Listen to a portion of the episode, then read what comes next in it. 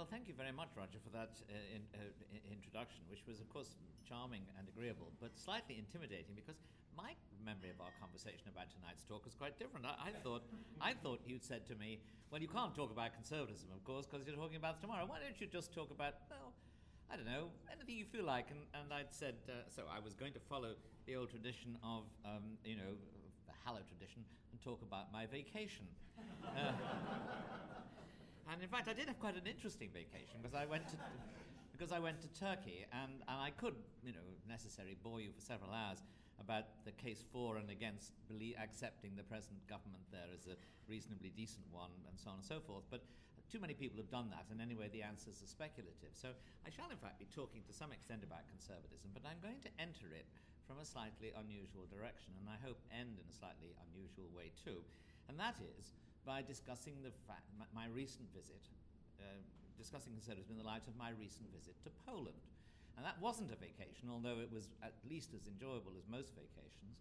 It, it was, in fact, I was there to sell my book, uh, which is Pope the President. um, and, and of course, um, if you go to Poland now as a, um, uh, to, to, talk about the co- end of the Cold War, even if you're not talking about the Pope, and if you are talking about the Pope, they are, of course, absolutely fascinated and tremendously proud because it is not often well, actually, it is too often in a sense that Poland has played a major role in world events, but it is not often it's played a major role in the happy solution to world events. And the, the Poles are tremendously proud of the part that John Paul II played in, in um, the end of communism. They're also tremendously proud of the part that Lech Wałęsa played in the end of, uh, in the end of communism. In, in general, if, you, if I talk about my book, uh, I get a question from any audience which says, uh, You've got these three people here Reagan, Thatcher, and the Pope. I dare say they were quite important. But wasn't there a fourth person who was even more important? Um, and the person you know, outside Poland goes on to cite Mikhail Gorbachev. But in Poland, they ask you exactly the same question, except it's Lech Wałęsa, whom they go on to, to suggest is, the most, is another very important person. And my view of that is very simple. It is that Wałęsa was an extremely important person in the end of communism. But he was a very important person who's, who um, was not in the same position of influence as a pope or a president or a prime minister. So although he had, for, in a sense, an an unusually extended period, tremendous influence on the course of events by, first of all, invading, climbing over the wall into the Lenin shipyard, and then, um, when he'd done that, leading the first successful independent fight to establish an independent trade union in, um, in uh, a communist country, and then surviving the imposition uh, of martial law, the first time that communist repression had plainly failed to subdue its targets. He did all of these things and is therefore an extremely important person in the end of the Cold War. Now, the end of the Cold War is a conservative achievement, of course, in my view. I mean, I'm not suggesting that the liberals did not play a part in it. They did, though I think their, their major beneficial part was played at an earlier stage, from the late 40s till, say, the early 70s once 68 and the Vietnam War intervened, liberals shuffle to the edge of the conflict and become, some of them, observers, some of them sympathetic to the wrong side, and some of them lonely adventurers uh, of an ex liberal kind, whom we now call neoconservatives. But there is no doubt that in the great achievement of ending the Cold War, uh, that it was conservatives, in my view, who took all of the, all of the hotly contested decisions. It was easy to take decisions which everyone agrees about, but the really hotly contested decisions were taken by conservatives. Now, when you go to Poland, what you discover is that the people in Poland are very well aware of this. A young man interviewed me and asked me a lot of questions, which I, I well, it wasn't so much the questions he asked, it was his appearance.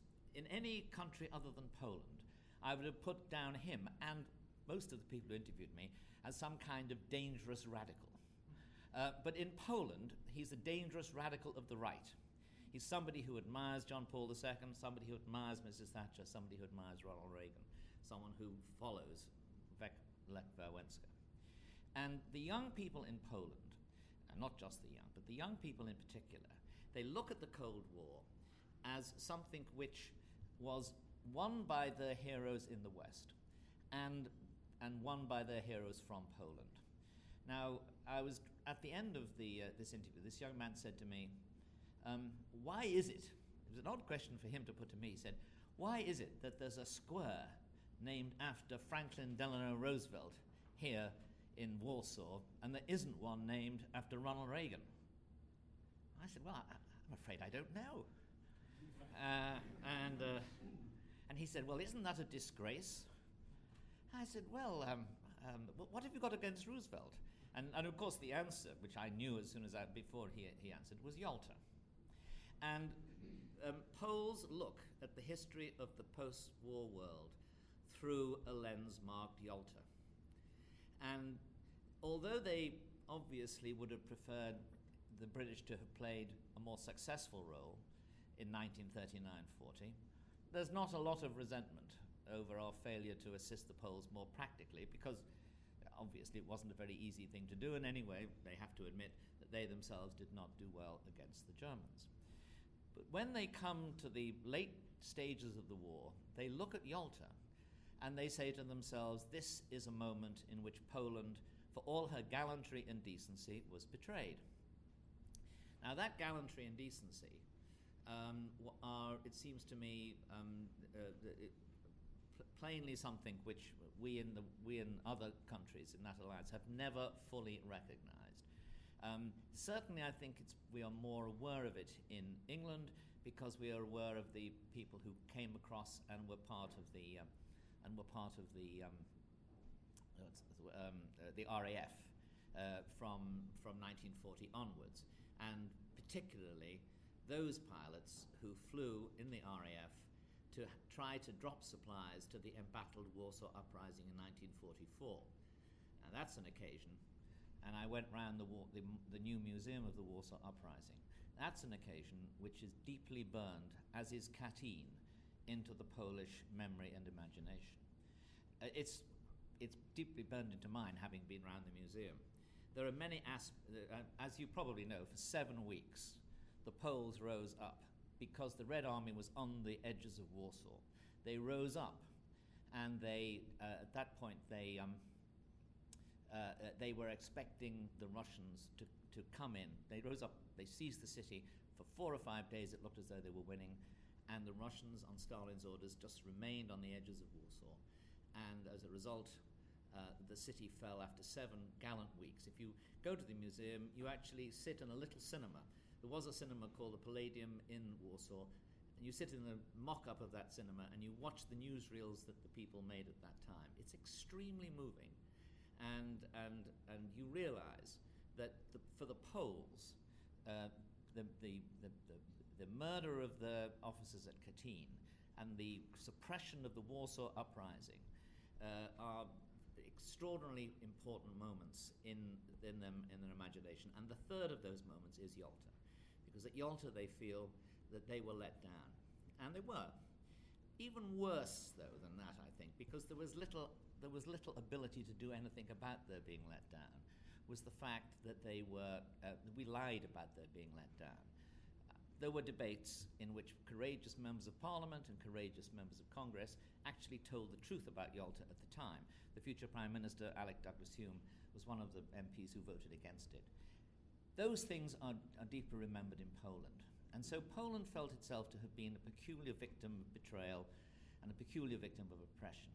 So when the Pope came along, as he did, um, it was an extremely important moment. And when he found allies in the United States, in Reagan, uh, Ronald Reagan, and in Britain, Margaret Thatcher, that too was an important moment. Those, those were important moments. They remember that they now see the war, the end of the Cold War, as, so to speak, a joint Polish Anglo American operation that to some extent wipes out the stain of Yalta and the failure to help the Poles in later years. Now, we don't see it, obviously, in exactly that way. But I think we have to learn to see, uh, see it in this way to some extent, because the kind of war we are waging at the moment, and conservatism now finds itself fighting a different battle, we've got to, we've got to realize that as we, that just as the Poles um, were for, um, that just as the Poles were, so to speak, abandoned for some time, uh, that because we didn't understand the nature of the conflict, so um, we don't understand the nature of the conflict today. If, if I were to say our biggest problem, and I certainly have to acknowledge that I'm saying this as a result of reading papers by people at the conference tomorrow, like Andy McCarthy's, if I have to acknowledge the biggest problem facing conservatism today and facing America today and facing Britain today, it is the fact that our, the leaders of our society have no idea of the nature of the struggle that they're engaged in. They are far too inclined to think it's something that they don't have to worry too much about. The Poles could never feel that because of Katyn. I should add, by the way, that, that, there is, um, that there is a new film being just released in Poland by the distinguished film director Andrzej Wajda about Katyn, which, although it was opening after I left, uh, there were a number of um, reviews saying, saying exactly that uh, it, there, no, no film could be made again about this because this was the film that told all of the truth and in the most brilliant possible way. Now, um, what does conservatism mean? If conservatism means anything, I think, in our current circumstances, obviously it means different things in different circumstances. It means a defense of the West and its values. And the West and its values um, we, we defended the West better than we defended its values during the Cold War. Um, although we actually won the Cold War in the end, it was an extremely depressing victory. Uh, there was no celebration, there was no sense of victory. There was, in fact, kind of a diplomatic decision not to acknowledge that it was a victory because that might offend uh, the Soviet, the former Soviet Union, and damage future relations. But this has left, I think, not so much in Poland, where, I, where the role of the Pope means that the people have a very clear sense that there was a victory and there was a defeat for the other side. But certainly in countries like Hungary and elsewhere, there is a feeling that somehow the entire operation um, was, had less meaning than it ought to have done.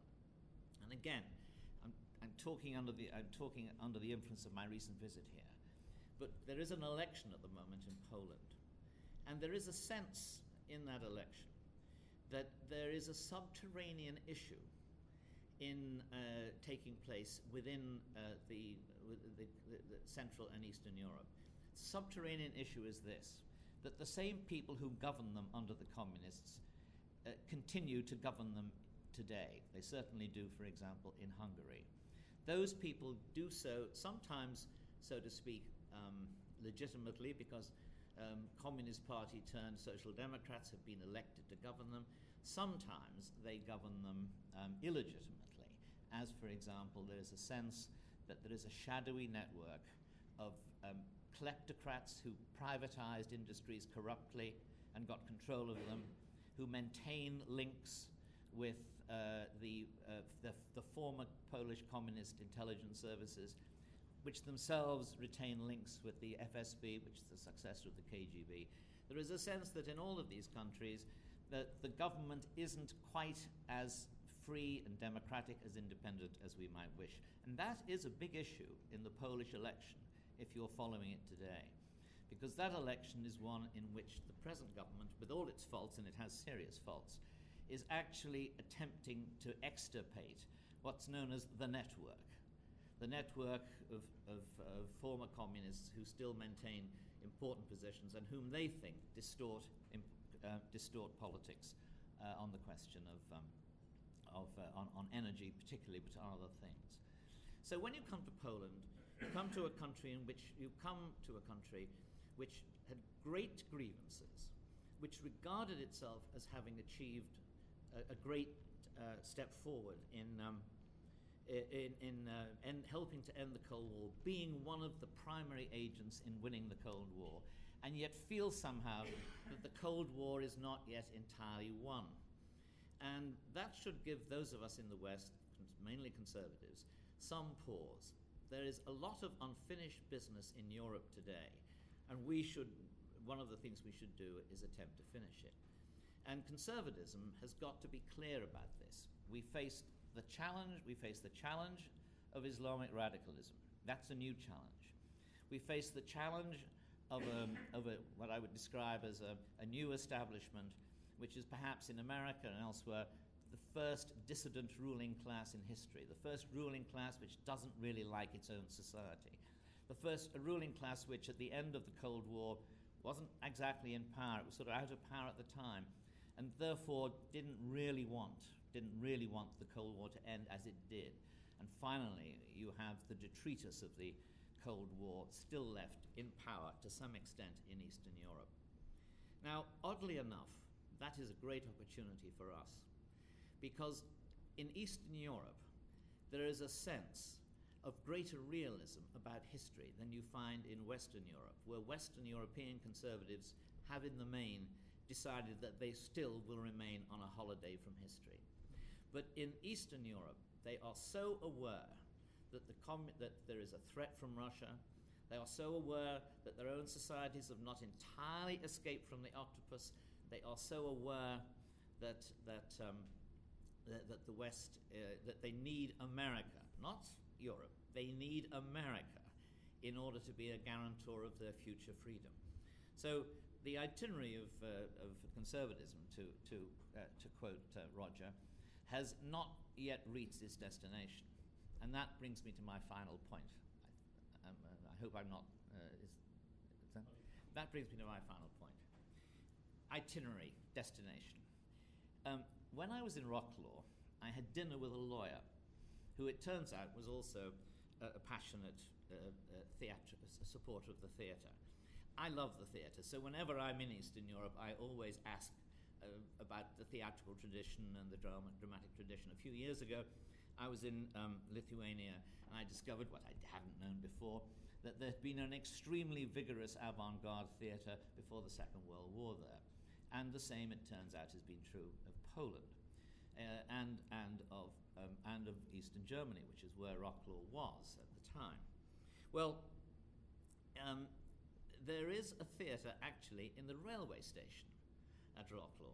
I mean, it's physically in the station. And so the people who were running the theatre decided that they would do something rather interesting. They decided that they would stage a play which began in the station, took the audience on the train, took them to another destination, brought them back, and then put them there again. Well, the play that emerged from this is a very, very powerful play about the concerns that we all have here. It begins with a train, the, the train journeys actually took place. It begins with a train journey taking Polish refuge, taking, um, um, t- taking Holocaust victims uh, from that station uh, elsewhere. It, there's another journey back which brings, which brings the, the new communist rulers of Poland back to that station.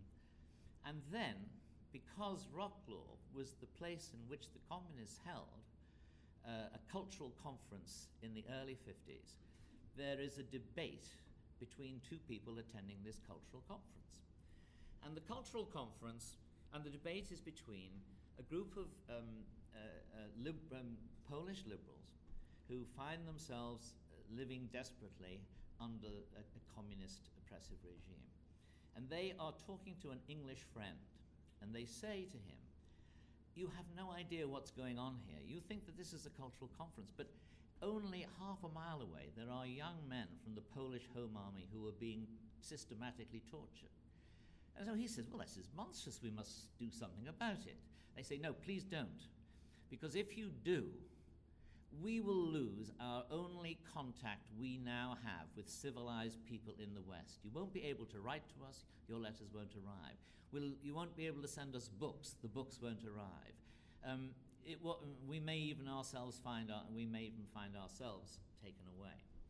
Now, um, this struck me as a play which it would be well worth um, putting on at the National Theatre in London or at uh, a theatre in New York. Obviously, you couldn't quite do it in Grand Central Station, but nonetheless, the, the play could be done. And that brought up another idea, which turns out, which, uh, and, uh, which uh, I had been discussing with friends, including in the past Roger, some time ago. And that is this.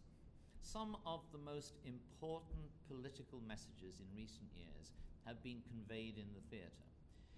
Uh, Tom Stoppard is just demonstrating the fact at the moment. He's telling the truth about both 19th century Russian Revolution, and he's also telling the truth about the people who collaborated willingly in, with communism in the West in the play Rock and Roll. But we don't have to always go to the theatre of political instruction. Indeed, I think most people here would think we should very rarely do go to the theatre for that reason. But nonetheless, we are linked, or could be linked better, with countries like Poland and the Czech Republic and Slovakia, and indeed countries like Italy, Spain, and France. If we had, if we saw more of their plays and we, they saw more of ours. So, what I propose is the following idea. And Roger, let me relieve any anxiety you may have about thinking I'm going in for a fundraising pitch here, because what I am proposing, what I am proposing is a raid, certainly a raid, but it's a raid on the public treasury, and better, it is a raid on the public treasury of the European Union. Uh, and I, what it seems to me is that we should try to do is this: we should first of all establish the idea that we should rem- recall that a great many excellent plays, plays which are excellent from an artistic or from a market standpoint, plays which have been hits, never get performed in other languages. I mean, Coward wrote, let's, let's take popular playwrights. Coward wrote 50 plays. How many of those plays have been translated into French and German? I should think about five or six. Pirandello wrote 50 plays. I think they've all been translated into English but um, how many have been uh, performed and how many could be performed given that the translations are now out of date and, and would seem odd on the stage. Um, so why not go to the organizations which give money to the most ridiculous uh, purposes posing as art and say to them cynically, we can save you from people like Jesse Helms. If you want to continue giving money for these purposes, then we are going to give you other purposes which will quieten these conservative critics. We are going to suggest that you give money to translate, to have plays of proven worth translated and adapted. Having done that, we then go to the Stoppards of this world, to the Robert Riettis and to others, and we say, we have the money to enable you to adapt and translate some plays. And those plays will be plays which we know already have won an audience. And having done that, since a play is not a play until it's been performed, it's only a, it's a document until then, we go to thea- theatre festivals in particular and say, we can give you the opportunity of staging the world premiere in English of a play which packed the houses in Paris or Rome or Bratislava or Poznan or Wroclaw um, um, for, for two years. And having, you, we, having got the money and having hired the talent and having procured the venue, what you now have is the ability of the theatre to tell the truth, um, um, to tell not just the truth, but to, to, uh, to, to take plays which are part of the Western tradition but which most Westerners have never heard and spread the knowledge and love of theatre. Now, as my argument suggests, some of the, these plays will be pure, light-hearted entertainment, and none the worse for that. Frankly, I would rather see a play by Noel Coward uh, than one by Pirandello, although I like both. But having said that, there are many plays which tell the truth about our century, about the way in which um, lies and oppression and terror were camouflaged as peace, love, and justice and those plays need to be performed, perhaps beginning with the play which is called Bratislava Train Prisoners, uh, that is now shown to great acclaim in Polish in Wroclaw. Now, that's just a very modest proposal and may get nowhere. But, uh, but the fact is that, uh, and it may not seem at first, case, first sight to have much with the itinerary of conservatism, but uh, if I understand conservatism aright, it seems to me that conservatism is the doctrine of telling the truth, telling the truth about situations that politicians want to lie about, being realistic about them, being skeptical about big ideas, bringing them down to earth and making them live. And if, if I'm right about that, then the, um, what we need to do is to ensure that our ideas are not simply presented in party political manifestos and political speeches, but in plays, novels, poems, and documentaries.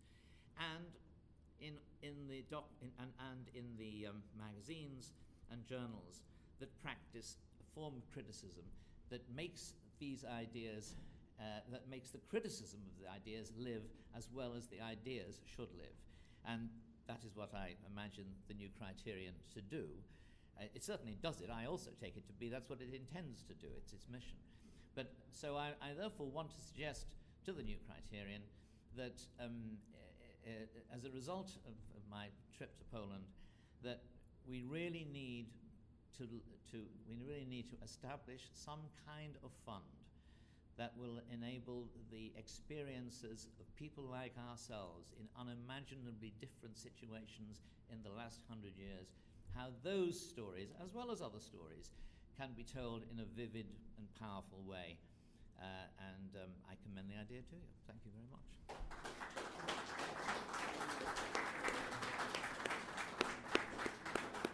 Thank you, John. Um, that's a splendid idea. Um, and uh, not only will we take it under advisement, but uh, we'll do it if you agree to be in charge of it. well, I'll certainly be involved in it. But originally, it was inspired by the idea of meeting actresses, but then I got married, and that was rather. so Dostoevsky says that beauty is the battlefield where God and the devil war for the soul of man. That's a, there may be some questions or comments uh, for for John. Over.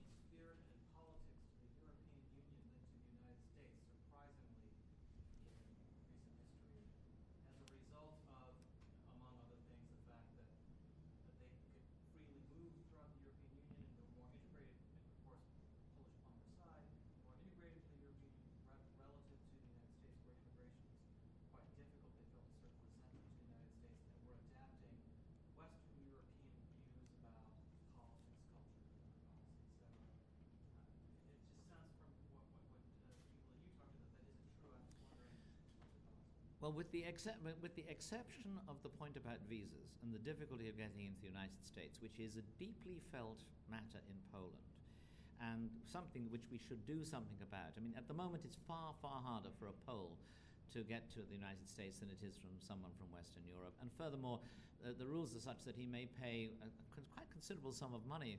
Uh, $100 to, to get an interview, and, and he loses that if he doesn't get in. And the Poles feel bitter about this, and I don't blame them because they were the people who bore the heat and burden of the day through the Cold War far more than we did. And they deserve, um, they deserve, if anything, special treatment. And my feeling would be the countries of Eastern Europe should be treated better than the countries of Western Europe uh, if there's going to be any distinction at all. Now, that, that apart, um, let me say that yes, I understand what you're saying, but I don't believe that to be true um, for a number of reasons. A number of people have argued it, but I, am skeptical. I don't think it's true for the following reasons. First of all, the, um, most European countries, except for Britain and Ireland, didn't admit the Poles, um, Polish workers in um, when, when they entered the European Union. And, uh, and, and so the, the result is there are huge numbers of Poles uh, and others in, in London and elsewhere, and, um, and not in, you know, in Berlin. Well, they're, uh, they're not legally in, in places like Berlin. In fact, there's a, you probably heard the stories of the Polish plumbers. I mean, the, the concept of the Polish plumber is a very lively one at the moment in Poland. So, so they, they, they're slightly annoyed at the way they've been treated in some respects. Secondly, uh, the, the re-emergence, and I would say the visible re-emergence of the threat from Russia, has been something that has made them think, uh, well, let's keep a hold of Nurse for fear of finding something worse and so they're, they're, they want to keep America committed. And they know, for example, that America was involved and active in the um, and much more uh, keen on um, preventing on, on, supporting the Orange Revolution in Ukraine. Um, they know that the Europeans have been a bit kind of West Europeans have been somewhat feeble and have to have had to be forced into take action on uh, to protest over such matters as the uh, Euro, as the, the the German the Russo-German pipeline that, that doesn't go through Poland for obvious reasons. So I think that that although there was initially the feeling that you suggest, and that feeling in a way is an odd one, it, that they was they so desperately wanted to be part of Europe which meant being part of the modern world, which meant being a normal country, which meant being part of European civilization, that they, to some extent, confused that with being members of the European Union. Um, some of their politicians were aware that there was a difference, like, for example, Mart Laar in, in, in, um, in Estonia and, um, and Viktor uh, Orban in, in Hungary. But so powerful was the general sentiment that, that at the time that, they, that those politicians didn't really make that point. But now that they're actually in the European Union and therefore feeling sort of they don't have to worry anymore, they don't have to worry about offending people, then there's no doubt that they, they are pressing strongly for a more pro American set of attitudes in Europe, which is entirely a good thing from our standpoint, but, but, uh, but, which, uh, but, but for the moment at least, what I feared, by the way, as your side, that I feared, namely that, the, that being members of Europe, they gradually be corrupted by the kind of Brussels subsidy system into becoming social democratic anti Americans. That, in my view, hasn't happened, but I wouldn't rule it out as a danger. Yes? First of all, I'd like to say that I recently visited a friend in Ohio who was raving about your book. Oh. And urging me to get that book, and so now I'm gonna do it. Secondly, um, for all the reasons you have cited, uh, it seems as though Poles are our natural allies, or allies for all those various reasons. Did you talk to them about the Iraq War? Did you talk to them about the war of civilizations, Muslims, et cetera? Uh, well, yes, I mean, these things come up all the time, obviously. About the Iraq War, well, as you know, the Poles have in fact played a fairly large part in the Iraq War. Um, and uh, at one point, they were in charge of, an entire, of, of a region. In, uh, they were the country that was in charge of other, of other NATO powers. Um, like everyone else in Europe, they're slightly depressed by the, out, by, the, the, by the trend of events in Iraq. That, that's the problem. The problem is that if things are going badly, and, and, and um, no one is saying they're going well, they may But be they're fighters, they know what it Oh yes, absolutely. That's right. Um, and that's, and in a way, the same is true of the Canadians. You know, the Canadians are there as well, and they've turned out to be. Uh, p- public opinion in both those countries has turned out to be relatively stable in support of the troops, but not enthusiastic. I mean, it's not something that that you can whip up enthusiasm now in Western or Eastern Europe for, um, for obvious reasons. The same is true for Britain. If things are going badly, uh, the very and, and particularly well, the, the, British case is somewhat different. There are other Brits here who will talk about it, I dare say. But but um, but the element, the argument that there was deception involved, plays a big part in in British uh, in British opinion about the war. That isn't the case in Poland or most other countries. So there is um, uh, uh, th- there is um, a, a downgrading of the uh, of the enterprise. There is a kind of a feeling that it hasn't gone well and it's no longer it's not a bull point but on the other hand the next big issue which is missile defense i think the polish um, political class is proving to it will prove to be very robust on that now whether or not you think it's a good idea or a bad one i don't know the, but the russians certainly don't want missile American missile defense is situated in the Czech Republic or Poland. That itself is a reason why the Poles want it there. Uh, and and, and, um, the, and, and the only and the argument that you get against it, which you do from people whom we would feel very comfortable with, like Radek Sikorski, and he's not arguing against it, but he's saying that you know uh, uh, if we're going to do this for you, then you have to do A, B, C, and D for us. And I think that that's, that one of the things there is, is a visa policy, and another one is in fact providing the Poles with anti um, uh, with defense uh, weapons, including anti-missile ones, uh, which defend them against the particular kind of missile attacks that they're likely to be faced with. And I would think that if if you were Poles, uh, you'd be making the same kind of argument as well. So yes, uh, the, the, there are there are problems obviously arising from what seems to be an unsuccessful war. We don't, I'm not arguing it will prove to be that way, but that's the way it looks now in Europe, and we must not, we must expect that. But there isn't a mass cutting and running, and, uh, and in Eastern Europe, in my view, there is not, and Central Europe, there is not a rejection of the United States. On the contrary, uh, um, Putin has so arranged things as to ensure that the United States is probably valued more than it was two or three years ago. Yes. One more, one more question. What did they think of Bush? His name seems to be so electric in other places. What, Well, by the way, yeah, well, they, they of course follow things. Uh, they they follow our politics much more than we follow theirs, and so the the, the they is a is a rather uh, you you have to analyze who you would mean by they. You know, the answer is that most people who would be supporters of um, of America and particularly of the American right, and I think that the you know the polls would generally break down as uh, uh, probably sixty percent of them would be instinctive Republicans, so to speak, and uh, looking at uh, looking at this country because they they um, except for for Brzezinski, most of the people they liked have been Republicans recently.